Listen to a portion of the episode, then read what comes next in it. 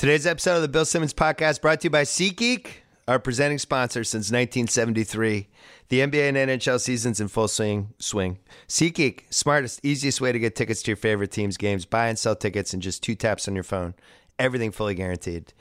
I found out this week that my mom uses SeatGeek to buy opera tickets, and which is amazing because she is the the technologically most inefficient person that I know, and loves SeatGeek and gets great deals. They have a revolutionary grading system. Try it out. Download the SeatGeek app today, or go right to SeatGeek.com. We were also brought to you by the Ringer NBA show. I went on there yesterday, Monday, with Chris Vernon and broke down the Boogie Cousins trade for 56 action packed, thrilling minutes and made the case that it was as unbelievable as it seems the best possible deal they could have made since there were no other real suitors. Check that out, the Ringer NBA show. Subscribe now. And obviously, we're brought to you by The Ringer, where uh, you can read my column every Friday, including the trade deadline on Thursday. I'm sure I'll have something on Friday. And it's one of the reasons we have this guy here because I'm fascinated by what it's like for a player as the trade deadline approaches. JJ Redick coming up right now.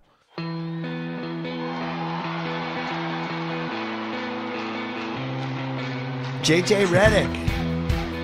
Um, you were traded at the trade deadline once. Yeah, 2:59 p.m. 2:59 p.m. A minute to spare. Did you know you were going to get traded that week, or were you? Did you think there was a chance? Like, what's the process? Are you just refreshing the internet all the time? What are you doing? It was weird because going back to the summer before, um, we had a new coach, Jacques Vaughn. We had a new GM, Rob Hennigan. So I met with Rob that summer and I was just like, hey, man, if you can just kind of keep me in the loop as things are happening. I, I was an expiring deal at the time. I think it was like a $6.2 million expiring deal, which at the time, you know, Yeah. with the salary cap was a, a typical sort of contract that you, that would get traded, especially in a rebuilding situation like we were in. So, like with a month to go before the deadline, uh, you know, Rob and I talked, and I was like, you know, I would like to be here. I like to kind of see this rebuild through. And he said, all right, you know, I I, I think that's an option for us too. Uh, then with about like a week to go, um, I knew there were a few teams: Milwaukee, Detroit. Um, You guys weren't playing that well either. San Antonio. Yeah. We were terrible that Yeah. year. Uh, San Antonio was another team. So there's like a few teams that were that were interested in me. Um, we were in Dallas the day of the trade deadline, and we decided to stay over. So we're sitting at the hotel, and Arn Tellem, my agent at the time, called me, and he's like, "You're safe. You're not getting dealt." Oh no. And I said, great. So I get on the bus. We get to the airport. Uh, as soon as we get to the airport, there's, there's always two buses. First bus is the player's bus, coach's bus. We always get to get off first. For some reason, they let the other bus off, which is like the training staff, you know, Fox Sports people. Uh, so they're getting on the on the plane first. I'm like, this is this is a little weird. And then as the players started getting off the bus, they they kind of just started holding guys back. It was like Josh McRoberts, Ish Smith, Gustavo Ayón, and I was like, "Fuck, something's going down." Like- And uh, Arn called me like as I'm waiting there as one of four guys, and he's like, "It's uh, it's looking like Milwaukee." And then at about literally at 2:59 p.m. Eastern time, uh, Rob called me and said, "Hey, uh, we just traded you to Milwaukee." And uh, so it was a nerve wracking uh, week leading up, and then it was a it was a nerve wracking sort of 24 hours. And even when you feel safe as a player, you're still I'm not like refreshing my Google alerts, but like you're still on Hoops Hype, you're still on Twitter, like trying to figure out is there anything going on? You're talking to your agent uh, just about every day, uh, which I will continue to do this week, and um, it's nerve wracking though. So you knew a couple years ago, you knew there was a better chance you might get traded than like this trade deadline. But you're still in the mix. Like you can't feel 100% safe. Who knows? I, I don't think I've ever felt hundred percent safe. Yeah. Um, Well, the first year with the Clippers, you must have felt safe because Doc was building a whole offense around you running off picks and well, stuff. f- my first year with the Clippers, I was hurt. Um, I broke my wrist um, earlier in the year. When I came back, I played about ten games. Then I had a back injury, so I was out at the deadline. Um, that day, similar situation. We were on the plane. Uh, I can't remember where we were headed, but we were on the plane, and we're all in the players' cabin refreshing Twitter, and there's this like trade that's supposed to go down between a few of our guys and a few of the Knicks guys, centered around Iman Shumpert, and uh, It's like we're getting real time info from you know the Mark Steins and the Wojs of the world, and uh, Doc's like thirty feet away on the phone. This it was it was the most surreal thing ever. Ultimately, uh, there weren't any major trades. I think we we dumped B.J. Mullens and, and Jamison in sort of salary dump, but Yeah. there wasn't a major trade. Is it weird that Doc? Is it weird as a player that Doc is your coach, but is also the guy who's ultimately going to have final say on who gets traded? It is. It's a weird thing. Uh, I felt like the first probably two years, it was it was uh, it was a little different. Um, he's surrounded himself now in the front office with a lot of great people, and Lawrence Frank is up there now, and Yeah. he's I guess sort of the de facto guy now, um, and he's taken some of the responsibility off Doc, but. I had never experienced that before, so it was it was definitely surreal those first couple years. So if he yells at you in practice, you're like, "Oh my god, I'm gonna go on the trade machine." No, it's interesting. I mean, that's listen. uh, That's ultimately like why we have the judicial system and the legislative branch and and Yeah. uh, the executive branch is checks and balances. Right. Um, so you need people like around you if you're going to take on that role, like like a few guys have in this league, like like Bud and uh, Pop and and Thibs. Like if you're going to have that role, you need good people around you. So Carmelo, it becomes out that Carmelo might get dealt, and that it's only the Clippers, the Cavs, Yeah. or the Celtics, and everybody just, including myself, just starts making up trades left and right. And with the Clippers, it's like they, they, for whatever reason, they're on the record saying we wouldn't trade any DeAndre, Chris, or Blake for Carmelo. That's off the table. I don't even know how that got reported, but somehow that became fact. I don't know where it came from. So then everybody's looking at like the Rivers contract, Jamal Crawford, you. My name got thrown in there. There's yeah. not a lot of contracts that can add up to what it would take to get Carmelo back. So are you, you are you aware? Because you're trying to play, you're playing four games a week basically. Are you aware of all this as it's going on, or you're trying to tune it out? You're you're trying to tune it da- tune it out, but at this point, to have your name in a trade like a trade rumor, you've you've learned by now that uh, until you actually get the call, hey, you've, you've been traded, it it really doesn't matter. It's like it's like worrying about a hypothetical. You just can't get caught up in that. But it's hard not to be aware. We were playing in um in Golden State. Uh, the week, sort of the, those few days when this was like heavy in the news, this Yeah. Clippers Knicks thing, and uh, you know I'm going out for for warm ups before the game with like 50 on the clock doing my shooting routine, and I have like four Warriors fans. I hope you like it in New York. You're out of here, Redick. So Trying to pretend you're not listening to yeah, them. But I mean, I, you know, you can't really tune that out when they're 10 feet away from you. right. Well, I mean, you know, this. How many years you been in the Clippers now? Four. This is my fourth year. Yeah. and this has been this run where it never all came together. Every year there's Yeah. been a hiccup or a stumble, and the best chance you had was that Rocket series when you're up what 25 in game 5 and it looks like it's done. I went to that game. The Rockets were Harden checked out. was he was done. Or think 19 whatever 19. it was. it was game six, but it was 19. Yeah. We, we, uh, was it game 6 or game 5? It was game six. 'Cause we, we went back to Oh, yeah, you could have won game- yeah, they yeah, had, that's they had right. home court. Yeah. So we had game six at our place. Blake made a 360 layup in the third quarter. And I remember looking over at the bench and, you know, everybody's celebrating. And I'm like, oh, it's a party in here. Like, and then they bench Harden in the fourth quarter. Harden Harden checked out. I Yeah. love Harden. I'm a huge Harden defender, And but he checked out in that It game. was the, the, Josh Smith and Corey Brewer game. But, you know, even like last year um, and, and this year, if I'm being if I'm being honest, it's it's tough to evaluate our team, Right. Um, because you know that our four man group and then Luke as well. Like our our net rating is as you know as good as any five man unit, I think, except for the Warriors. And Yeah. so to to sort of evaluate us uh, when we're healthy is one thing, but we've just had Chris and Blake have just been in and out of the lineup. Uh, and then, of course, last year in the playoffs, they're they're gone after you know the third or fourth quarter of Game Four. So What do you think was the best Clippers team of all those of the four you've been on? Or what, what did you feel like was the highest ceiling team? Pr- probably the first two years. And, and the first year we lost to OKC. We had a chance to win Game Five at their place. Uh, game six at home. Um, you know, it was it was a kind of a devastating loss in Game Five. We were Yeah. we were up, I think, eleven with like four minutes to go. We lose. Um, game six, uh, I didn't even realize this till I watched the game a couple years ago. But we were up like 19 in the first half. Yeah. and they came. Kevin Durant had an unbelievable second quarter. He came back and they beat us. Um, but that was before the Warriors were the Warriors. Yeah. Uh, San Antonio ended up winning that year. So that, you know, I'm not saying we would have beat San Antonio in the next round, but that was a, a chance for us. And then the following year was before the Warriors were this this juggernaut. They were really good. They won 67 games. They won it all. But I, I still think that year in the in the conference finals, we would have had a shot against them. Well, you'd beaten them the year before, We had which beaten is them nice. in the playoffs the year before. which actually turned out to be the best thing that happened to them.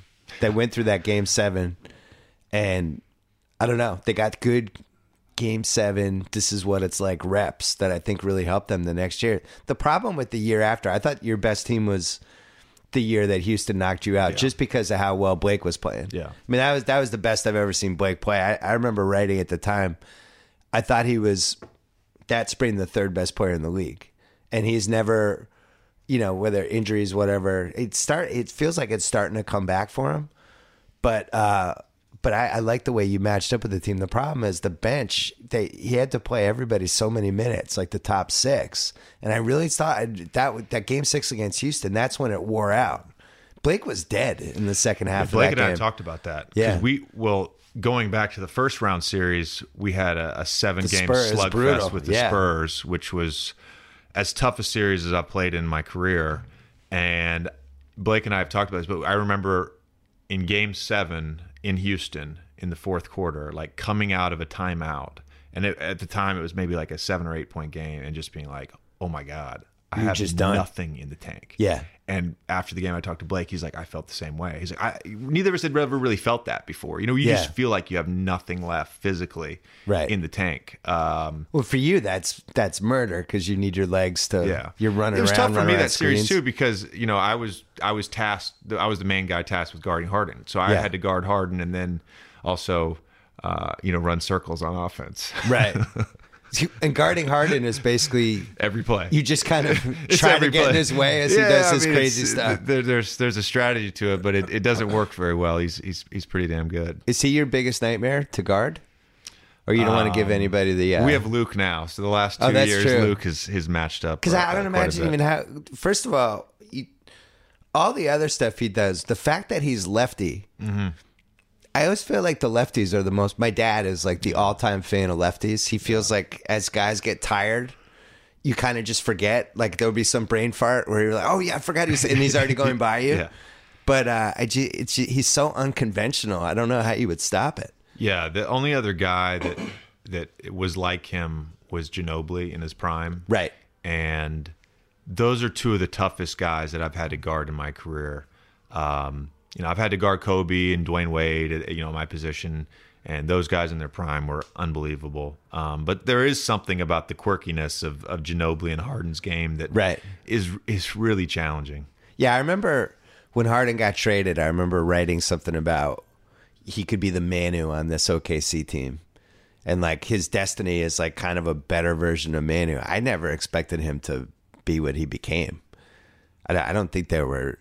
I don't he think was many clearly people good. did. Yeah, I mean, don't think many people I never would have guessed he was going to be one of the five best guys it in the seemed league. it's weird because it seemed like at the time it was a great role for him Yeah. in OKC like where he he starred in that role. Do you know what I mean by that? Yeah. Like he he was a star in his in his role and then he became a top 3 player Right. within the span of 2 years. He was such a weapon because he could just win a game by himself potentially, or they didn't need him at all. Yeah. you know, and Durant and Westbrook could do it. You, it's funny because you've had you've had these Clipper seasons where it's just like the bad luck season, or oh man, why? Are they, but yet in Orlando in 09, it was the opposite. It was like that everything could go right all the way to the finals thing where it just kind of came together perfectly. So you felt that too. Yeah, I mean, I wouldn't say everything went right because Jameer was an All Star that year, and he got hurt right before the All Star game. He, he tore his labrum and had surgery. Good point. And we picked up Ray for we- we, picked up Rafer Alston. Um, I always like to say like. Our, our rotation that year was Rafer Alston, Courtney Lee, Turk, Rashard Dwight, and then off the bench was Anthony Johnson, myself, Pietrus, and Gortat. Like that was the team that got That's a us nice to the team. finals. Yeah, it was. It was. I mean, it's it's nine deep at least. Yeah, it was a, it was a deep team. Um, Garnett was hurt that year, That's- which Paul likes to Pierce likes to remind me of Well, on he's a daily right. basis. That was the best Celtics team. I think they were like 35 and 5 when KG got hurt. yeah, Something like that. It was a great team. and uh, and then uh, you know the the the first game one against Cleveland, we're down like 22 in the first half. Yeah. That place is so loud. Um, and I'm thinking, oh god, we don't have a sh- we don't we don't have a shot Yeah, against these blown out. guys. We won that game, and uh, and really just like we we played unbelievable that series. Then we had some. I, honestly, we had some bad luck in the finals, though. I mean, Courtney Lee did. missed a layup layup. that could have sent it to, to or won it at the end of regulation in game two.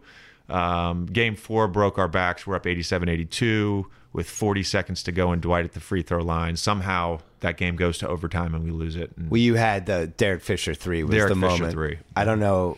I think it was Jameer. Somebody didn't come out on him in time. it was Jameer. Yeah. Yeah. I love Jameer, but it was Jameer. that was a tough one. Jam- Jameer is now having a, his third renaissance in Denver. oh, he's great. He's like kicking ass. He's, he's I like know. my he age. can play, man. He can play. Yeah, I think that Lakers Magic series was way closer and way more Yeah. dangerous for the Lakers than anyone seems to remember now, oh. which happens sometimes. Like Jalen and I used to talk about the 2000 finals, the Lakers' first championship. That was the Philly one. It was it was Indiana the- versus Indiana. uh, yeah, it was Indiana. I remember watching. in. Indiana. one, That yeah. was it was way close. It was two two, or it was two. No, it was two one.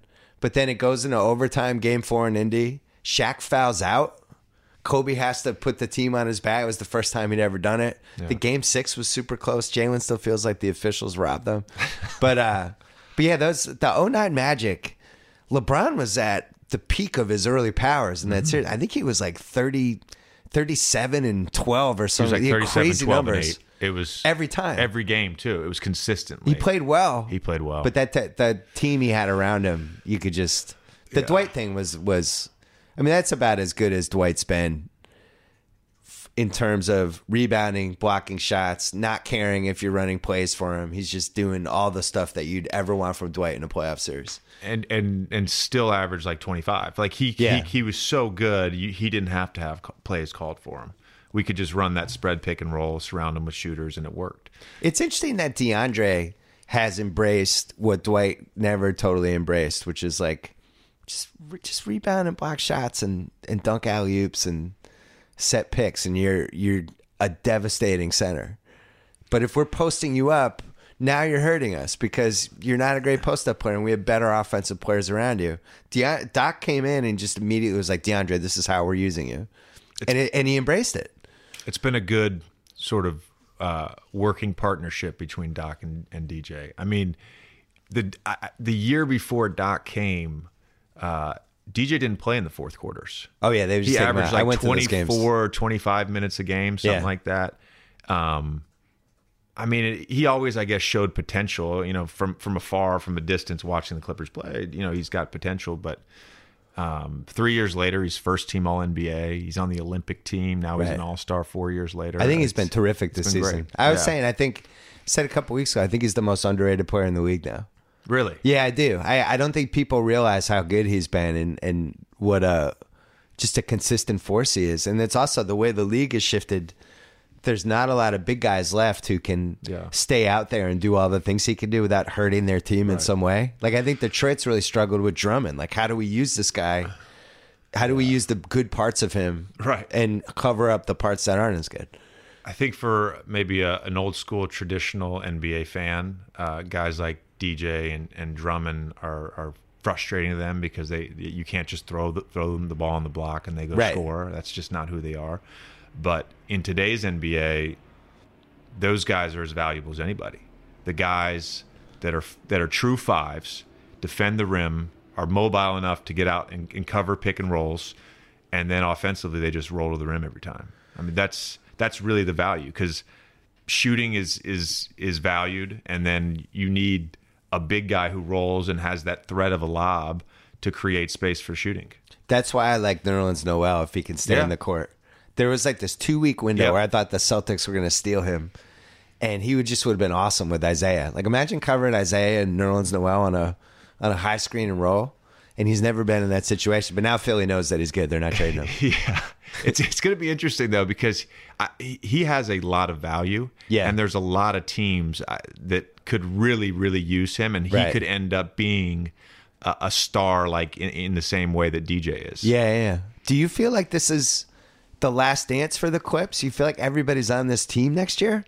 Because yeah, Blake is a free agent.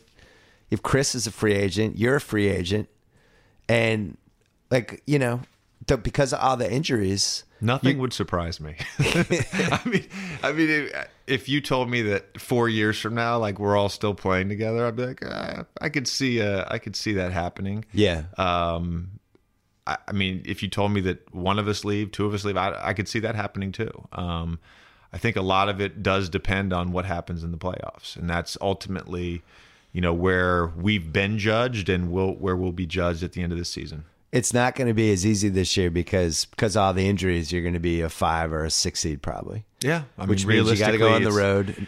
it's going to be tough. I mean, we'd love to get in that third seed, but I think we're four four back uh, in the loss column, three or four back in the loss column with Houston right now. Um, you know, we're we're battling right now for first round home court. uh, You need with you need Utah. to, you need injuries on a team that's not your team.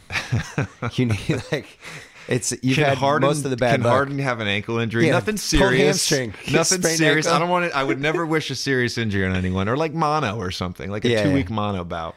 The uh, the Rockets are fascinating to me because they need to make one more trade. They need one more perimeter guy, and if they get them, if they get that guy, and I don't know who it is, then you know I think you and the your your team and the and the Rockets are the two teams that could game the system against the Warriors a little bit. You, know? You don't think the Spurs? Well, the Spurs are the Spurs. I would never. I think the Spurs they're over here. Like I, they, Yeah. they can obviously go toe to toe. The Rockets can just kind of shoot threes and get hard and hot and just be funky and unconventional. And then you guys, you've played the the Warriors so many times. There's a familiarity that I think is a real. Thing. I feel like right now there's a familiarity with us getting our asses kicked. Well, that's- though. that's been recent. like they've completely dominated us. Uh, Yeah. I think we won. Jeez, man, two seasons ago on Christmas Day, you haven't had your whole team and though. haven't haven't beaten them since. Yeah.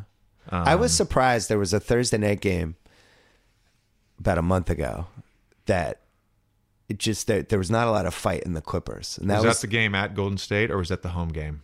it was the home game. The home game. Yeah. There was the, it was there was no fight and that that made me think It was, it was the high scoring one. We Yeah. scored a lot, but Yeah. I think the I think the Warriors had like 128 offensive efficiency night or something like yeah, that. yeah, yeah. You need when's Chris come back? Soon, sooner than people realize. It, t- it Breaking news. No, he'll be back very soon.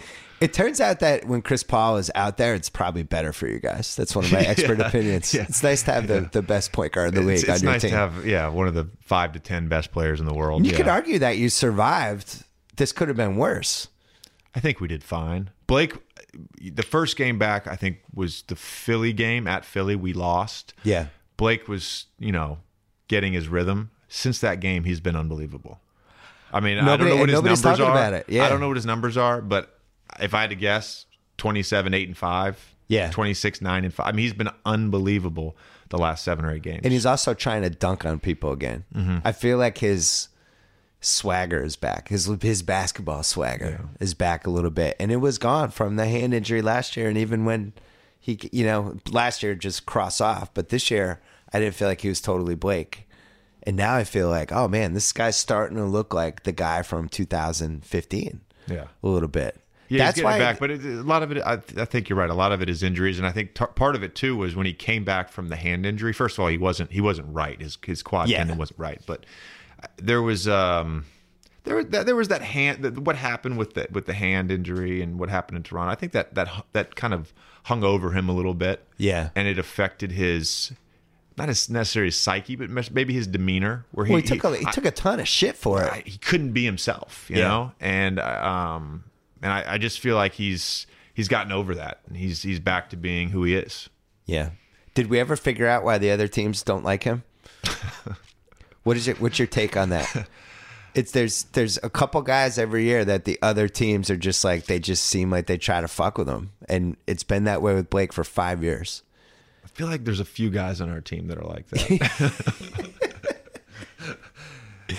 I mean, you had that going back to college, right? yeah, Guys trying to chip you and cheap shot you and elbow you coming off picks, trying to get you off your game. I feel like I brought that on myself. So a little bit of that is just like guys bring that on themselves. Like, Right. like I'll, I mean, I've said this before, and like I love him to death. Uh, but you know, like Chris Paul does not shut up. Like Right. he's just talking all the time. And so, you know, I think if you're playing against them, you're like, oh my god, like what? The, what? You just wanna swat him. yeah. Yeah. So it it it can rub you the wrong way. I think that is the biggest flaw of the Clippers. If you get everybody back and you're healthy, on paper, this is the best Clippers team. Mm-hmm. Just because you have Oh, a, yeah. you have a better bench. Yeah. The the bitching to the refs, you don't do it as much, but it starts with I think Doc. I, I don't think I have a technical this year. That's fantastic. Yeah. But meanwhile, Boogie has like 18. yeah. But I've made it. Well, knock on wood.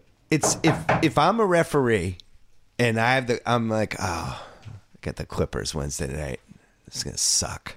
And Doc's gonna be yelling at me from the first minute. Chris is gonna be yelling at me all the time. Mm-hmm. I don't know how to officiate Blake. Blake's like the hardest guy in the league to figure out whether it was a flagrant or just a conventional foul. And I'm just this, this is gonna suck. Right. That would be my that would be my attitude as the ref. I have to be very careful when discussing anything I regarding know. the referees, but I would just say they're they're human beings. Yes. they're human beings with with feelings. They're sensitive, just Yeah. like any other human being, and uh, They take stuff I think you want to be. I think you want to be treated with respect, and it goes both ways. It really does. It goes both ways, and uh, Well, Doc Doc did this in Boston too, and I always felt Yeah. like it became a disadvantage to the Celtics. He just takes bad calls really personally. Yeah. he gets very upset, and I don't know. It's almost like you guys should make a pact. Like, hey, We've tried. I think Doc. tried. no, we've tried almost every year. Doc made an announcement to the media like uh, maybe like six weeks ago. So he got thrown out of two games. Yeah. In, in like a two week period. one of them he got super mad. Yeah, yeah. And then so he he, you know what? I think he got kicked out of a third game in November. It was Yeah. in Brooklyn. Then he got kicked out against the Wizards. Oh yeah, you got- guys lost that Brooklyn game. I was mad then we- because we had the Celtics have their pick. I was like, really? Yeah. Did Doc get thrown That's out of this Brooklyn game to was playing really our well. pick? Yeah. Now they're nine and forty-seven. I think you're all right. yeah, I'm okay. but he made this announcement like uh, he just said like I'm I'm gonna I'm gonna cut back on the referees and and uh, if I do get a technical I'm I'm gonna give the money to charity. Uh, you know, in addition to what already goes to charity, our technicals out of our double it. contracts. Yeah, so he's gonna double up. Um, I think he's been better. I'm not really sure. I don't really I don't keep track of Doc's technicals necessarily. Um, He's not better. but uh, He's not better just, at all. uh, You know, it's. I don't necessarily think it's the the worst flaw of our team, but it's it's a flaw of our team. You know, a it's be, it's become a bigger flaw because all the fans at the home games have now taken on the same kind of mental energy, and it's like it's honestly no different than going to some of my daughter's soccer games and the parents on the our sideline's good. Some of the parents on the other sidelines that are just they think everything's a foul, and it's just this constant hysteria. And I've noticed it at the Clipper games, like the fans. Yeah. It's like, hey, the Clippers aren't going to get every call. It's it's going to go back and forth. I think it's just part of the culture, though, of sports in general. Is is just like People losing their minds. wanting to yeah, wanting to place blame on something. Yes. like it'd be oh the refs were terrible. Like people will say that to me after games, and I'll be like, were they? You're right. Uh, You were, were they terrible? I don't. I, I don't know. I just feel like they made some calls. Like some were good, some were bad. Like well, that how is that different from any other game? You know. the, the three point revolution is this the greatest thing that ever ha- like you might play till you're 48 how long because at some point when you when you're going to be too old to just be running around screens all day Yeah. you could still just sit in the corner and just shoot threes right that's another five years of your career I don't. I don't know that I want to continue down that that do road. it go to 48 i think ray allen No. could be playing right now I. I. So first of all, I. I. I never really imagined that I'd be doing this at 32, and Right. uh, I'm. I'm in year 11. I'd love. I'd love to get to 15. I'd love to get to well, you, 15. t- you stay in good shape Yeah. that's going to happen Yeah, um, I'm a little too vain to ever get out of shape, so like I, I stay in shape. I'm admitting that, uh, but no, it's so I'd like to get to 15, and then we'll see what happens from there. Um, but I, I, I feel like I have four more good years in me, and then we'll see how my body feels. Has your game changed at all with the way the actual sport has changed? Or are you doing the same things you were doing seven years ago? What is there any one thing that's changed about how you think about when you're on the court, spots you go to, or the flow of it, or anything? Well, when I played for Stan, you know, it was very pick and roll heavy. Yes. And so it was I was either doing one of two things. I was either spotting up in one of the corners or uh, I was I was involved in the pick and roll. and you know I didn't get to run as much as like Turk or Jameer, but I did get to run pick and rolls, and then and now with Doc, it's more catch and shoot for me. But the one the one thing I, I stole this from Brad, Bradley Beal, and uh, and now guys are stealing it from me. But the I, I call it the throw and go. Yeah. And so basically, you know, you have the ball on the wing or up top, and you throw it to the big. And most of the time, you throw it to the big, and you you know most guys stand or they go away, they go cut away and go screen for somebody. Um, but you know, I I throw it to the big, and then I run right and get it. And so it's almost like a pick and roll. It's the same action, Yeah. Except I have a I have a head start on my defender because he's not expecting it. Um, The throw and go. throw and go. Bradley Beal. He, I stole it from Bradley Beal. Yeah, Bradley Beal is Yeah. becoming a force. Yeah. And there's not it's funny, there's not a lot of guys. Like you could almost become the guru for these guys to teach them how to run around and do these little tricks because the Warriors are obviously Kevin Garnett had this whole conversation with me in the weight room like two weeks ago about how I should charge younger players in the offseason money so I can teach them my tricks. I have somebody for you that It was you, a valid. I, it was actually. I was like, I mean, I'd probably do that for free, but No, no, no. He was like, you twenty five thousand dollars for a week. After one summer, you'll have an extra three hundred grand. I'm like, ah. You know what? I feel like that's kind of cheating, but okay. I mean, I, I'll consider it. I have the guy for you. Who is that? Malik Monk on Kentucky. Oh God. if you if you made a deal with him where you get two percent of all his future income, because right now Tate and I, Tate's hosts our college basketball Yeah. podcast. Malik Monk, who I think has a chance to be really, really special potentially, but on Kentucky just stands there. They they don't run him around on picks. Yeah. Their point guard has the ball all the time, and sometimes he just disappears from the offense and he just stands there. And I'm, and the key for him at the next level because he's like a six three shooting guard basically, but magical footwork and twenty five foot range. If he learns how to do the circle, run around picks, the throw and goes, all that stuff, the guy's gonna be unstoppable. Yeah. But if he doesn't learn that stuff, I think he's there's a lot of guys like him. You know. You have to figure out when you're a great shooter. You have to figure out ways to get your shot off uh, in in tight spaces. Yeah. and ways to sort of create that separation. And it's different for everybody. Um, you know, certain guys like Clay is great in the catch and shoot, but what makes Clay so good is he's big. Yeah. he's six six. He he doesn't jump particularly high on his shot. He just he's big, and so he he's able to shoot over guys. Devin Booker's a little bit the same way. Uh, you know, he's got some really good one on one moves, but he's a he's a bigger guy. You know, so he shoots over you know six three guards. Um, you know, Beal is like Beal's like the total package. yeah, he's a total Yeah. package. He can play in pick and roll. Uh, he, you know, he does the throw and go. Him and Wall have this great combination uh, in in transition, where like literally Wall's throwing like three quarter court cross court passes, Right. And he's hitting Bradley Beal in stride for transition threes. Like so, you know, he's he's a guy that kind of does it all. Um, but yeah, I mean, it's one thing to be a, be able to shoot and make shots, but you got to figure out how to do that in an NBA game with with scouting and with guys in your shit. The Wizards are on my radar because the Celtics match up terribly with them. They also have one trade to make, but the the Beal Wall thing, they get What's Beal. That, what's this? What's the uh, the seeds right now? Celtics are Celtics are close to Cleveland. I mean, they're like two so and a half two, back. and then Wizards are Wizards. three. If you go like the last two months, the records, Yeah. the Wizards, Yeah, yeah, yeah. Celtics are like they're two of the top three. But So the, that could be a potential second round matchup. Yeah, and it's a bad one for the Celtics because they have nowhere to hide Isaiah against the Wizards. You know, you you can't put Isaiah on Wall, you can't put him on Beal, so you got to put him on Otto Porter or Oubre, whoever's out there, which is a problem if tho- those guys can just shoot over him, and then they try to get him in pick and rolls to try to put him on Beal over and over again, and it's an issue. I mean, you got you. Do the Wizards wear black to every game? No, that that was just that one. do they wear- do they wear black to every game that series? Well, the though? Celtics have playing- assumed the Blake Griffin identity of they have all these feuds with all these teams now.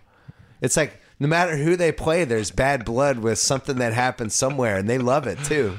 So every time they play against somebody, it's like a playoff game now in the in the Eastern Conference. I love it though, man. It's you good. got you got to have well, you got to figure out a way to have your edge. Like if that's Yeah. what it is, if you have to create these controversies and these disputes to get your edge, then do it, man. Well, you got to get that edge back against the Warriors. yeah. The Clips, it needs to just be a very physical. You know, we're not rolling over. It's weird. This next it's time. weird, and I, maybe this this it was like this in the NBA when when um, when Jordan was playing, but I just feel like the last like two years, it's it's it all comes down. Can they? Can you beat the Warriors? Can Yeah. you beat the Warriors? Whereas like five years ago, you know, you had you always are going to have a handful of teams, five or six teams that have a legit chance, but it wasn't that one team where you're like, you know, everything Cleveland is doing is can we beat the Warriors? Right. You know, the whole conversation about us, no matter what we do in the regular season, no matter if we get to the conference finals or not, it's can we beat the Warriors? Well, you came on my HBO show and you were saying like, I don't care that they got Durant. I'm I'm still, I, I still feel like our team is whatever. Do you have you changed your tune on that one? No, I, I I haven't changed my tune. I mean, I obviously respect their team, like in Yeah. terms of the talent level, their ability. They're obviously they're great. They're a great team. Um, but this notion that NBA players are like scared of other teams or scared Right. of What other you care? guys, like we wouldn't be NBA players if we were scared of other guys. I'm Right. not. We're not intimidated. I'm not intimidated by anyone. Yeah. that doesn't make any sense. That's a. You, I wouldn't be In college, were you in college? Were you ever intimidated? No, I was always just the shit talking, cocky little white kid. I mean, Yeah, that's who I that's was. That's why Tate didn't you like know? him. Tate almost didn't come to work today. He's like, we got JJ Redick. It's for Justin Gray. Not Yeah. it. Justin Gray. He tough time with Gray. Yeah, I love Justin Gray. Uh, no, I, I mean, I, dude, going back to high school, I played AAU um, for Boo Williams for three summers on the 17 and under team. I started playing with them when I was 14, and so I was playing against stronger, better players, and it just that you know I had to have Which one was Boo Williams? Where did he go? He went to one of those. Boo? No, Boo was like Boo played at St. Joe's in Philly. and yeah, I was gonna he- say, yeah. didn't he have a March Madness cup of coffee where everybody got excited about him for two days? I don't I vaguely remember. I've watched so many March Madnesses; they're all starting to blend into each other. But Do you know uh, that Tate honestly believes that when Coach K doesn't like his team, he comes up with a fake ailment to leave the team for like two to four weeks? I've heard this, UNC fans believe I, this I've stuff. heard this from a lot of UNC fans. There's nothing like UNC versus Duke, right? There's well, there's there really isn't. The I mean, thing there's with like UNC Yankees, fans, Red Sox used to be that way, but not anymore because we won. The thing with UNC fans that always strikes me as weird is they have this they have this great program. They- Yeah. they've got a storied tradition. They've won multiple national championships. They've had you know national players of the year. Jordan went there. You know, Jordan played there. and That was the big one for them. Yeah, Yeah. and and yet somehow after all that time, they still have this inferior inferiority complex. With, Oh, Tate with Duke oh, people. my God! I just Uh, I cannot figure Tate's it out. changing your audio now. You know, there's it's like okay, like for Duke fans, it's like if UNC does well, like it, there's like a it bothers us a little This is. bit. I love how you're playing this, But- this is so great. but it, it was like Duke's success drives UNC so crazy that they're oh, yeah. willing to like create these conspiracy theories about Coach K. Joe, stay, stay, stay between Tate and JJ. This is great. I mean, you know, UNC's had to. They've had to, to cheat a couple times to try to oh, compete. No, I'm sorry, Tate. There's been academic scandals. now we're just messing with Tate. did, did, did that ever get resolved? I, I, Ah, you know, you gotta gotta look the other way a little bit on that stuff. Reggie Bullock was my teammate for a couple years. He said he never went to class. He said he just oh never went my to class. God, this is great. And he played. He played there Oh, three years, so I'm not sure how that worked. I'm not sure how that worked. Do you fi- still follow the UNC Duke stuff? Like, do you do you watch the Duke games like a proud alumni, or you don't care anymore? Uh, I'm uh, yeah, I'm a proud alumni, but I I don't get to watch as much college basketball as I used to. Yeah. uh, I, I watch Duke games, and that's pretty much it. Uh, I got to go back to the Duke UNC game uh, a few weeks ago. It was my Yeah. first Duke UNC game since I graduated. My, I've only been in Cameron three times since 2006, so it was my third game in Cameron. Uh, Duke won. It was great. It was a great day. Uh, you know, went in the locker room afterwards and and uh, gave Coach K a hug and and got to see him. You know, Oh, the Coach give K, JJ hug. post-game speech. Yeah, it was, He seemed strong. he seemed really strong. You know, it's well. The, of course, you, you know this, but the the Duke Hospital, the Duke medical staff is the It's best great, in the man. world. So Duke's, they have- What else usually better? do uh, what's the most under misunderstood thing about Coach K by the general public, in your opinion? misunderstood. Um, well, like give me give me a like a like a, a, an idea about Coach K that that maybe I think that he's an opportunist. Really? That he's tries to pretend that Duke is this bastion of academic whatever, but really they've been doing a lot of the one and done stuff that Calipari has done. I think that's a fair criticism. That he uses the Olympic team and his association with him as a major recruiting advantage, which it is, because if he's out with a recruit. Explicitly or implicitly? I think under the radar. Yeah, okay. If he's with a recruit and the and the recruit's like Kevin Durant's my hero. My the only Yeah, reason I'm I- doing this because yeah. and Coach K could be like, I have him on my cell phone. Let's call him. See the pro- that's an advantage. See the problem with that is is that uh, UNC had a recruit a few years ago that uh, wasn't as bright, I guess, and he uh, he publicly said in like an interview, he's like, "Yeah, Sean May called me the other day, and he was with So Coach Williams, and UNC got in trouble for it. They did. so that's You a remember recruiting that, right? evaluation. Yeah, Oh, I can't oh, remember who the guy was. Well, Yeah, maybe Coach K tells all the recruits, "Hey, don't, don't like, don't tell So- the media that I've got LeBron on the phone with you right now." So it would be illegal if he did that. I mean, they probably yeah. Has he ever called you with a recruit? No. no, Or you never admitted never. No, I, you said, you said called. We're talking about text. Text? Oh yeah, texting. What are the texting rules? I've never texted a recruit. never texted, never called a recruit. How much longer do you think Coach K has? Oh, I mean, he's, I think he's over seventy now. yeah, seventy or seventy-one. Um, But he's one of those guys. He always looks the same. he does. He's looked the same for like forty. He's like David Robinson. when I saw him a few weeks ago, I was shocked. I was expecting like he's coming off back surgery. He's going to be. No, he looked good. He looked good. Assuming he looked had the back surgery, right? Tate, Tate's not convinced there was a back surgery. Thinks he just went to Cabo for a couple weeks. Uh, that's that's crazy. Dude, you know what what? I, going back to one of your points, though, like the one and done thing. So my my senior year, the year I was drafted, 06, was the first uh, year that that uh, they you know they outlawed or you know said high school kids can't come out. There was like a four or five year period there where coach was not recruiting the one and done guys. Yep. And you know they won in 010. It was with a, a really veteran team. They got kind of lucky because uh, Yes. Kentucky didn't make the Final Four that year. They got knocked off in a previous round. I think that Kentucky team probably would have beat them, but uh, but he had to adjust. And so at some point he said, "Okay, I'm going to start recruiting these guys." And you know he got Austin Rivers, he got Jabari Parker, and of course the 2015 with Tyus Jones and, and Okafor and, and Justice Winslow. So he's adjusted, and that's kind of what college basketball is now. And I think he takes as much pride in, in having those guys for a year as he does for having guys like me or Laettner for four years. Have you talked to Austin? What was Austin Rivers' experience like? Because it didn't seem like that went as great as some other team, Duke though. one. Yeah. They had like six or seven NBA or guys that ended up playing in in the NBA, and uh, they weren't very good. And they lost the first round. good. Yeah, collectively not good. Um, that was it. That was an interesting group. I so I've been a Duke fan since '92. Um, Right. When when Laettner hit the shot to beat Kentucky, um, and I, I kind of judge every Duke team, uh, and I'm, I'm like a I'm like a fan. I, I, I you know I, I see how they interact with each other. Um, I, I'm always texting Coach K, kind of getting updates on the psyche of the team or whatever, and and uh, that was just it wasn't a good group. Just the dynamic of the group wasn't great. I knew 2015. I knew they had something. Like I was texting Coach all season. Hey, this you guys have a shot. You guys have a shot. I know you're young. You, I know you have a shot. And uh, I Well, the right. problem with college basketball is because you're throwing these guys together. A lot of times they're just passing through for a year. How do you know that the chemistry is going to a be off till you know? relationship Yeah. in AAU tournaments or Right. a Nike camp or something. Yeah. Where do you stand on this whole Grayson Allen thing? Because once upon a time you took a lot of shit. Yeah, I never I never tripped anyone. Well, I mean, that's what I was saying. I did People- throw up the shocker twice, once at Maryland and once at UNC after big threes. but Grayson Allen's like he's he's more villainous. Like he does stuff. Yeah. Do you do you know him at all? Have you I do. I I know Grayson. Um, I got to spend a little bit of time with them uh, two falls, two Septembers ago. I was at Duke for about 10 days and got to know him a little bit. And then I talked to him last spring um, before he was kind of deciding whether or not to go to the NBA or not. Um, but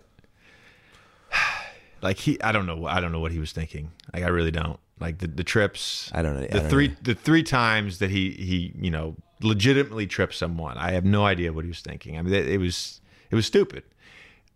Since then, you know, he the, the, anything he does now is like you know ESPN Twitter account will will send out a video, a six second video of, of him like trying to walk through someone else's huddle. Like I, I haven't seen him do anything, so I think he's he's got sort of uh, a target on his back now, but he's he's smart enough that he's not going to do anything else. that kind of scrutiny, if you can survive it, I would assume would be really good as a professional athlete. I'm sure it helped you. Oh, like all the shit me. you went through in Look, 05 there's and oh nothing you can do like when you're 18 or 19 years old to prepare you for playing at Duke and going on the road and hearing 20,000 people literally at the same time chant fuck you JJ like that's Yeah. that's a weird feeling to have as a 19 year old. Did it mess you up? well my first 2 years at Duke yeah it did it did mess me up. I created a persona on the court and off the court I went into like this deep dark shell cuz I, I didn't know who I was. And you're still trying to find your identity just like any other college kid. Like Right. who's not trying to figure out who they are at 19 um, and and so yeah it took it took a little bit of time but I, I would say like now as an adult like I, I don't the shit that some NBA players worry about what someone says on Twitter or what a media member writes about them like that's not even on my radar I've, Yeah. I'm worried I'm worried about so much other shit besides that so I, I think it helped me develop thick skin um, actually you know what I, there's a chance that maybe that was already like a trait in me Yeah. that kind of got brought out because of the Duke experience. If that makes sense. Well, I think it would have been a even a I don't know, a more intense experience in the social media era. Oh God. Because I'm sure for Grayson Allen, I don't know if he's on Twitter and all that don't- stuff, I- but I don't the think I would have clips and stuff yeah, like that. I wouldn't have made it past my sophomore year at Duke if if you would have left, media- or you would have. I would have been kicked off the team if I had done what I did. Oh, you would have. You would think you would have gone after people on Twitter and stuff. No, no. I, I just I would have gotten in trouble. Like I, you know. Slow mo shots of him. yeah. It been. Yeah, no, I Yeah, mean just yeah. like off the court. Like I, my first two years at Duke, I, I, I, I was probably more committed to being, um, in a fraternity or acting like a frat kid than I Yeah. was, you know, being a Duke basketball player. I made so many mistakes in college and bad personal choices. I can't even imagine what it would be like to also have that play out on ESPN and CBS and all these different places. I was worried about like what would you know somebody would post on like a, a UNC fan message board on a Saturday morning or a Sunday morning, and uh, and now kids, man, you do, you do anything and it's it's on Twitter within five minutes and it's on ESPN within thirty minutes. Quick break to talk about Squarespace. If you have resolved to take on a new challenge, like starting a business, changing careers, or launching a creative project in 2017, be sure to lock down your next move with Squarespace. It's used by a wide range of people and businesses, including musicians, designers, artists, restaurants. Allows you to create everything from a professional blog to a portfolio to which to showcase your work, or an online store where you can officially open for business. You even get a unique domain to set you apart in your field. And with Squarespace's award winning templates, creating a beautiful website is a simple and intuitive process. Nothing to install, patch, or upgrade ever. And Squarespace's award winning 24 7 customer support can help you with any problem, no matter how technical or trivial seeming it is. Start your free trial today at squarespace.com. Enter offer code BS to get 10% off your first purchase plus a free domain. That is BS is the is the code squarespace.com 10% off your first purchase. Squarespace makes make your next move and make your next website. And once again SeatGeek since we're here don't forget download the SeatGeek app today or go right to SeatGeek.com especially for opera tickets if you're somebody like my mom. All right back to JJ Redick. Uh, quickly, we as we were taping this uh, podcast, we're taping it Tuesday morning West Coast time. Uh, it just came out that the Lakers cleaned house and promoted Magic Johnson to head of basketball operations. Got rid of Mitch Kupchak and uh, Jimmy Buss is going to step down. They got rid of some people internally, including John Black, who was like the gatekeeper there forever. Pretty surprising. Magic now is going to be running his own business. He is part owner of the Dodgers, and now he's also going to run the Lakers. Did you ever think the Clippers and Lakers would flip spots from a dysfunction standpoint? Because it, it's happened over the last five years.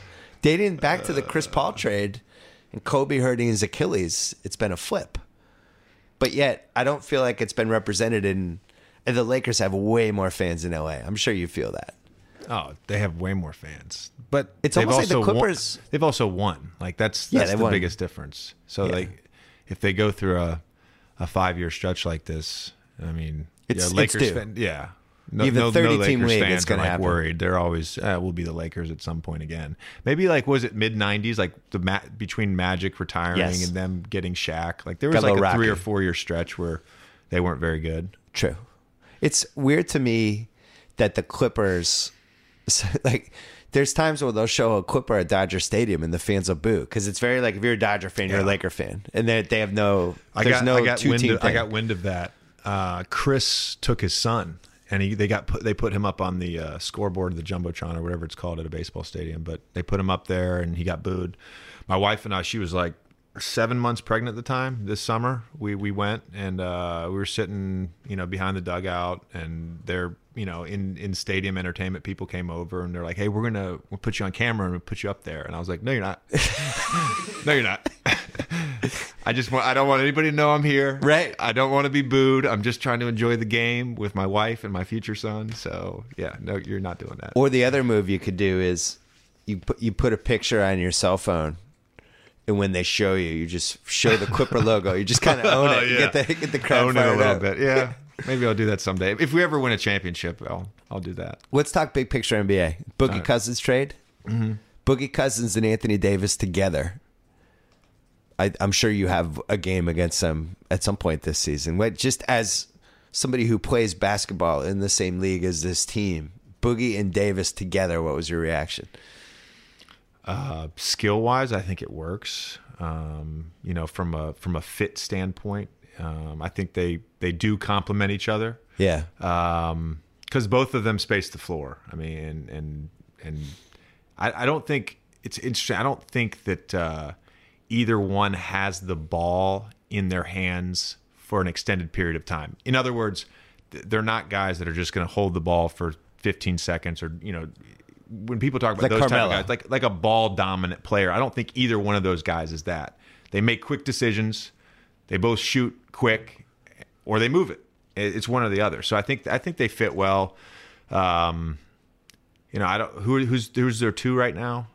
I mean, do they have any shooting? they have Jrue Holiday and then a bunch of hodgepodge Jrue. guys. Yeah, Yeah, yeah. So- it's going to be a process to I think build be. around that. I don't know that it's like they're the playoff. They're, I don't know if they're getting the eight seed this year. I don't. I don't. I don't know that. I don't. I don't know. Um, I have a Boogie Cousin story, by the way. I was going to ask you if you had any Boogie Cousins material. So, uh, so my first son, Knox, Yeah. um, was was a direct result of Boogie, Boogie Cousins.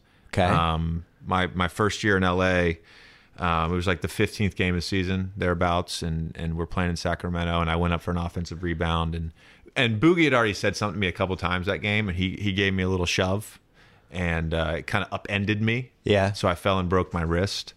And uh, I was out like six weeks, and the next day the team left for like an extended like two week East Coast trip, and I was my wife and I were really bored, and uh, we all just of were a sudden of you like, have a kid. "You're so, do you want to try to have a kid? and so like, yeah, let's try. And we tried for those two weeks, and and then uh, ten months later, we had Boogie Redick was born? Yeah, we we did, we debated about the middle name being like Marcus or Demarcus or something, you know, but we ultimately did, went with a family name. But uh, I told Bo- I told Boogie this story. I ran into him in Cabo two summers ago. Yeah. uh, at Las Ventanas, we were on vacation celebrating our anniversary. He was there with his family, and uh, and I told him the story, and he he actually he actually appreciated it. He did. Really? Yeah, he appreciated it. He thought it was a good story. So, but yeah, my first son is is because uh, because he gave me a cheap shot. He's the best center in the league statistically. Um, when you played Sacramento, Yeah. how how frightened were you of Boogie? Did you feel like you could get in his head? Like, what were some of the tactics? I mean, he's just so all over the place that it's Yeah. like it's not like he's gonna figure out a way to be demonstrative. Like it's not Yeah. like you're gonna get in his head. Like, True. s- d- It's just that the world that is Boogie's world on the court is different from off the court. If that Yeah. makes sense. Like he, it's, it's everything and everyone is against him on the court. He did. And He never got along with Chris Paul. That was always like a little secret feud. Yeah, that's that's that's been established. Yeah. Who is the best non Warriors team you guys have played this year? best non-warriors team we played this year um it's funny we we've beaten san antonio twice Yeah, that was Um, weird. we played we I think because you guys are so guard heavy, and that's Yeah. actually like that's a, a method Yeah. to potentially beating them. houston we played without chris and blake we've only played them once so that's kind of tough um in the east we we we suck against toronto i think we've like we're like one in seven in my four years here against toronto like they Yeah. just always beat us um I, you know the team i really like is utah uh, and that's potentially a first That's round. yeah. I was going to say that's a three six or a four Um, five maybe. And we we've played them really well because we've defended them well in both games we played them. But um, they're a team that I look at and I'm like they they have the depth and the pieces. They can play a couple different ways, Right. Where they could potentially make a playoff run. Hopefully, you know it's not against us, but I like that team. I really and I like Quinn. I mean, it, you know, Duke guy, of course, but uh, I think he's one of the better coaches in the NBA. There's a flexibility with them that I like Yeah. that they can go big or small. That that's probably the biggest is- issue with the Celtics right now is as the trade deadline comes. Like they have certain lineups that work, but then you know if they have to get a little bigger, they don't have the right guys yet, and that- that's something that I think is a big advantage for you guys because. You can go small with multiple guards. You can go a little bigger with Blake and DeAndre. Like, You can kind of fit to whatever the opponent is, which I think is valuable. And, and honestly, like with the Warriors, they I mean their their lineup is the best lineup, but they don't have the same flexibility they had last year with Bogut. They don't have that one lineup where it's like we're bringing in our big dude, and oh they're doing this, they're slowing it down, they're gonna be super physical. All right, we're gonna bring Bogut But in. you've been pretty high on JaVale McGee lately. Offensively, I think defensively he's you know not even remotely close to Bogut in any way, No, shape, or Bogut form. was a, was great defensively for them. I think Going back to Boston, we played. You know what? When we played them recently on like a, it was Super Bowl Sunday. We played them in Boston. Um, they didn't have Bradley, and uh, and we didn't have Chris, but uh, they were as good as anybody we played this year outside of the Warriors. Ah, for sure. thank you. Yeah, they were. Um, it was interesting because I I felt like the entire game, unless it was Isaiah dribbling into the paint, like they just had you so spread out. Yeah. I think they shot like 40 something threes that game. Um, we shot like 12. I mean, it was just, they just killed us because they just shot so many threes.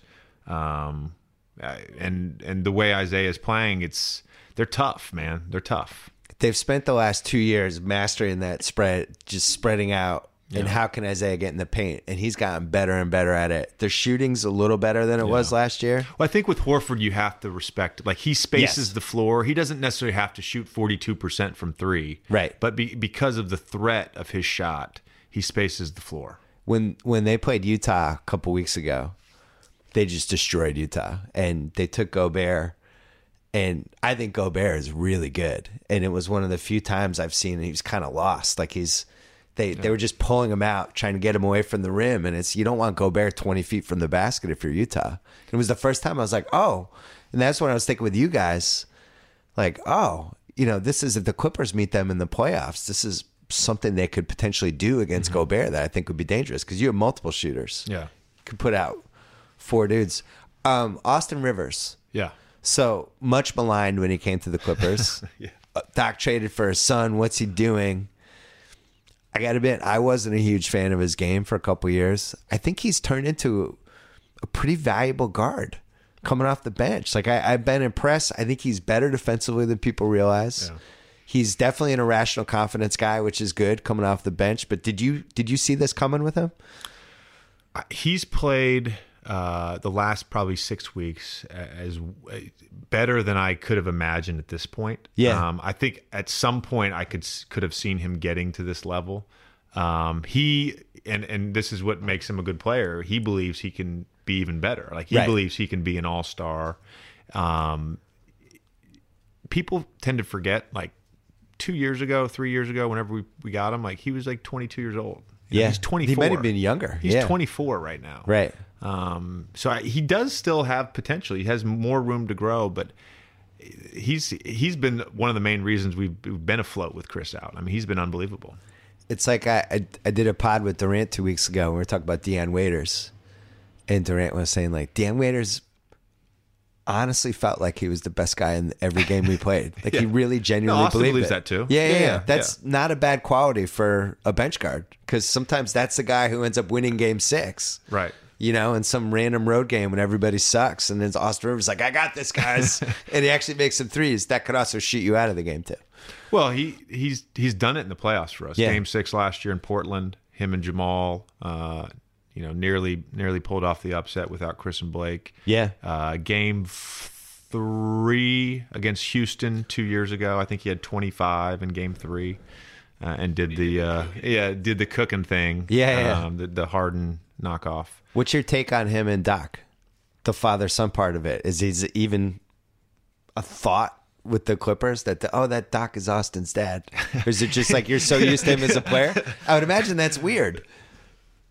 Of course, it's weird. Yeah. like it's if you go back to like when we were kids and like you know. oh, Coach's son, Yeah, you know, yeah. Special Uh, coach's treatment. son is Coach's- pitching. Yeah, yeah, yeah. Yeah. Coach's son is pitching again. You know, he's one and eight on the year. I don't know why he's pitching again. Yeah, But no, it's uh, it was weird at first for sure. It was weird at first. It was it was in the back of your head.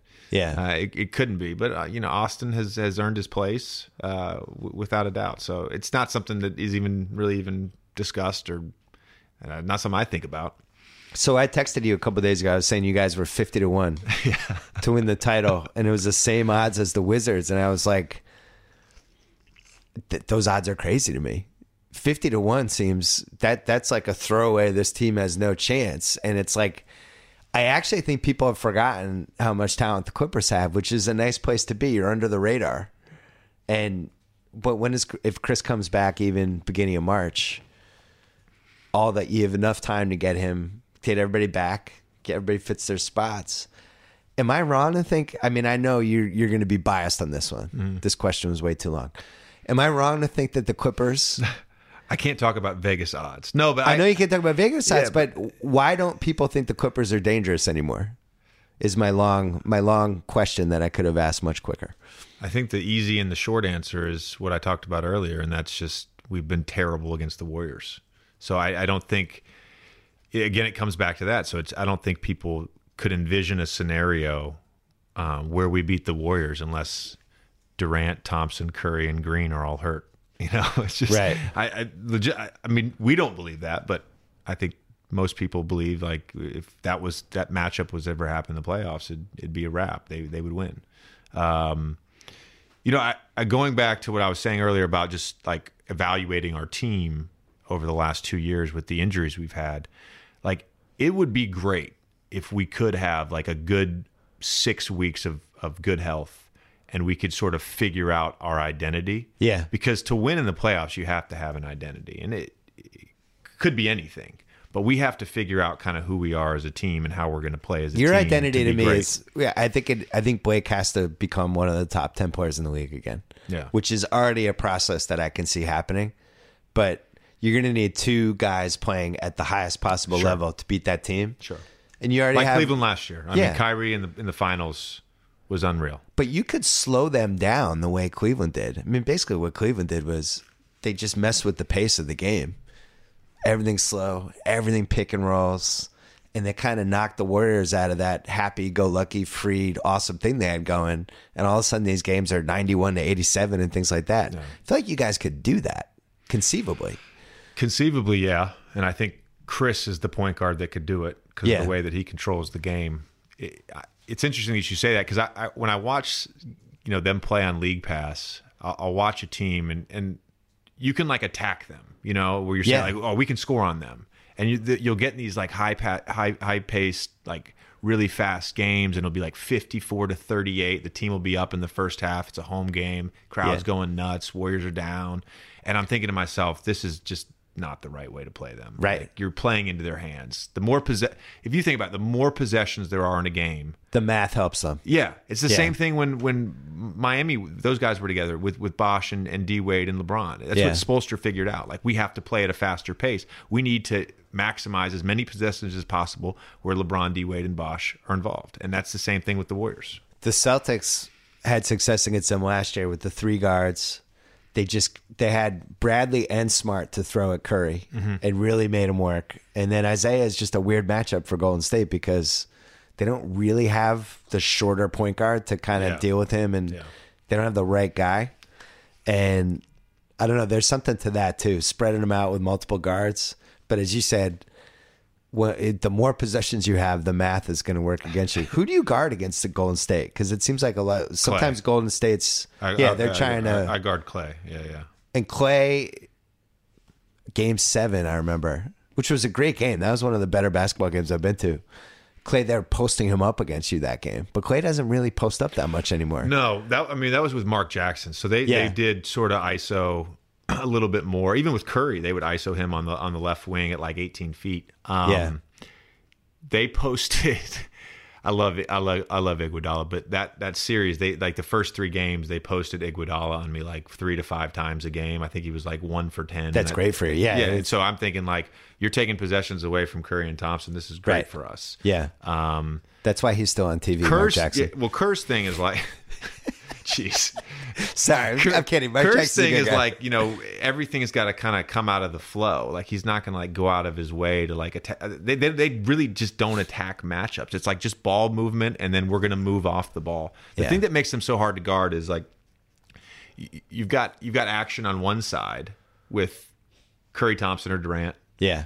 and then the other side you've got two of those guys too doing weak side action. So Right. the defense is always occupied. It's Yeah. really it's really hard to guard. And on top of that, anytime you miss a shot in transition, somebody's sneaking over here, somebody's sneaking over there, and they just get these 27 foot open threes that for 48 minutes, you just have to not let happen. when we played them uh, like a month ago, we played them twice in a week. So the, the the game you referred to earlier was our home game. We played them a week before that in Golden State. We got killed. Uh, but in the first half, there was like two plays where uh, Curry and Thompson were on the wing in transition, and and I was I was a guilty culprit of this too. I I ran to Thompson, Yeah. and Draymond just waltzed in for a dunk, or Durant waltzed in for a dunk. You'd almost rather have that happen than the three, right? I, I mean, you hope everybody's back, but sometimes you just got to make those decisions. Sometimes It's so funny how the sports change with, with that stuff. we 'Cause in the old days, they're just going for a layup. We played San Antonio, I think four, three or four times last year, and Pop does this all the time. But like he, he'll just like, this is how we're going to play tonight. And Yeah. It's totally different than the last time they played him. So Right. like the first time we played him, um, I had I had a really good game. I I had over twenty, but I had like fifteen in the first quarter, and, and a couple of it was in transition threes. And uh, so the second time we played him, he, he was like, "Don't stop the ball." So like Chris, Blake, I think Jamal, like we were in transition. They they first half they just kept laying the ball in one on zero because it would be a two on one and Danny Green would run out to me. It was crazy. Um, Did it work? I mean, we no, we won that game too. Okay. so, so Pop wrote that one up. Okay, that didn't work. but no, it's like you you you, you got to mess with that. I mean, it, especially when it's Thompson and Curry, you gotta you gotta make those decisions, and that's ultimately like when you play them. It's like a series of very difficult decisions that you have to make. It's like the, the lesser of two evils on on nearly every possession. Uh, last thing, unicorns. Uh, So many unconventional young guys coming in. Who's been your favorite out of like Giannis, Jokic, Porzingis, um, Embiid? What any reactions to any of these guys? Because we're in the this is now turning into the freak generation. Yeah. Um, I I love Porzingis, but he's there's something amiss in New York. I think we can all agree on Yes. that. And so I think that's kind of hurt him a little You're bit. buying this year. Porzingis stock. But I like Porzingis. Me but, too. But of the other guys, You wouldn't use him just standing 25 feet from the No. basket, hoping he would get the ball. He's so skilled, You might want to post him up and Well, yeah, just- run the whole You can offense use him him. in a lot of different ways. Yeah, I would agree. Yeah. It would be nice if the Um, Knicks figured that out at some point over the next five years. they will at some point. They will at some point. they will at some point. Uh, Giannis, I don't watch a ton of. I mean, obviously the way he plays is crazy. I think he he is a unicorn, like just his his body type, Yeah. his skill set. Um, Embiid is awesome, but uh, you know, Did if you- I had have to you pick between those Embiid? four in terms of who my favorite is, it'd be Yeah. Jokic. Be Jokic. Yeah, there's a lot of Jokic momentum right now. Yeah, there is. Uh, there'll be backlash at some point. Did you there always see? is. But Did you see the clip of him or the highlights of him destroying the Warriors? yeah, He had like 17, 12, and 18 or some Yeah. crazy game, and he was like Bill Walton in the 70s, like throwing these bounce passes and yeah. yeah. I didn't I didn't see the Jokic. It's crazy coming. to me, as good as he was last year, that they they they did what they did at the beginning of the year. They wasted like twenty to twenty five games trying to play him and Nurkic together, and then they I think they benched Jokic Yeah, they didn't like know a, what to for do. like a week or two, where they, he was he was getting like five minutes a game. And he's their best player by far. the first two first like 10 days of the season the ringers kevin o'connor is one of our basketball writers Yeah. was really good And I was like, I want you to write a Denver piece. I think they're the sleeper this year. Like, go watch their games. We'll have a piece. It'll look super smart in three weeks when they become the hot young team. and it went the other way. We wrote the piece and they immediately shit the bed for a month. Yeah. And I was watching it going, man, I, I really like this roster, but they can't figure out who should. And then all of a sudden they were like, oh, you know what? We should just play Jokic. Yeah. Just run the whole I team like. through I him. like. I- I'm, I'm partial because he's my friend, but I like when Jameer's on the court too. Jameer's been incredible this year. I year. like when Jameer's on the court for them. They're good. Jameer, Yeah. I think he- is he a free agent? I'm not sure. Jameer might have one more contract. He keeps signing these three year deals. It's unbelievable. It when they signed the last time they got him? I think the Celtics had him and traded like- him like a like salary week. dump. Yeah, Yeah, just to like get rid of. Hey, Denver, we take Jameer Nelson. We'll give you some money. It'll help us with luxury he tax. signed. He signed with Dallas, and then like two months later into the season, he got traded to Boston, and then like a month later, he got traded to Denver, and then he yeah he you know ended up. if I ran an them. NBA team, unless I had like the Chris Paul, like one of those guys, I would never spend money on point guards. I feel like the point guard surplus, like that Yogi Ferrell.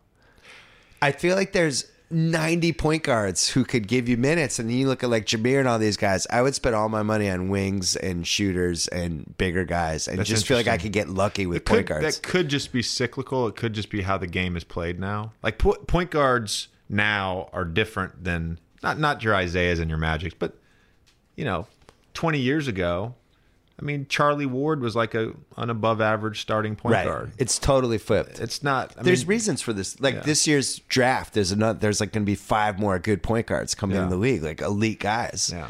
and it's almost like the so like even at my position when I was coming out like Yeah. 11 years ago, you know, I was like an undersized two. Well, I'm six four. Like you know, that's that position now. Most guys are six three or six. I hate the size thing. I've never so understood It's like that. all these, really all these guys that were like tweeners, the undersized guys are now just they- they're just ball dominant point guards. I can't even believe that's a conversation anymore because of you No, and Avery it's not- Bradley and yeah. Isaiah and Draymond. It's like, why do we The care if somebody's an doesn't inch too short? It doesn't matter. One thing I was thinking with point guards, though, and I, I, it's just a theory. I, I haven't really looked into this for 20 hours, but I wonder, like, you have 25 years of AAU, right?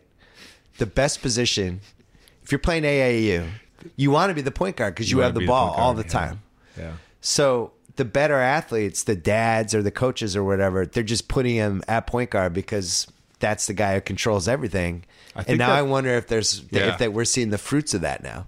I think that's actually a really good theory. It could be. I really I don't know if it's true. I because even like, when you when you or at least when i was you know in high school or you know when i still paid attention to uh to scouting reports of high school players like when there's a there's a, a big with potential let's say um you know they you'll make a comment they just don't get the ball that often like the Right. bigs don't get the ball It's miserable. in in, in AAU and uh and if I also think guys that are guards and maybe are six two and not seven feet, like you're just more coordinated at that position. So Sure. you're able to develop your skill set a little bit more. So, you know, could be just a little bit of Gladwell's, you know, 10,000 hours where those guys just have the ball in their hands more at a young age.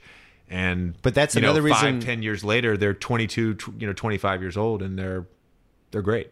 That's another reason why big guys can shoot threes now. I'm convinced. So they're they're why post up? You're not going to get the ball.